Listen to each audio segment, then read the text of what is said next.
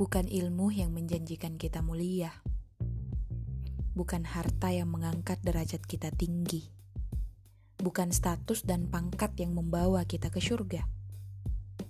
Sebaik-baik hamba adalah hamba yang sadar di mana bumi tempat dia berpijak, di mana langit yang menjadi bumbung tempat dia berlindung. Sedahsyat-dahsyatnya penyakit adalah penyakit lupa. Bila lupa, mulailah diri ini dihanyutkan berbagai rasa yang membawa diri jauh dari rahmat Allah. Penyakit lupa diri, sombong, rasa terpuji, merasa dirinya lebih mulia daripada orang lain. Kita tak tahu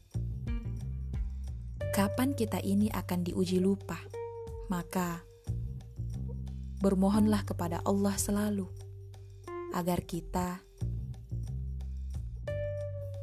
tak dikaruniakan lupa dan selalu dikaruniakan sekeping hati yang senantiasa sederhana. Tak menjadi terlalu tinggi hingga angkuh melihat orang bawah. Tak juga menjadi terlalu rendah hingga membiarkan dirinya dianiaya.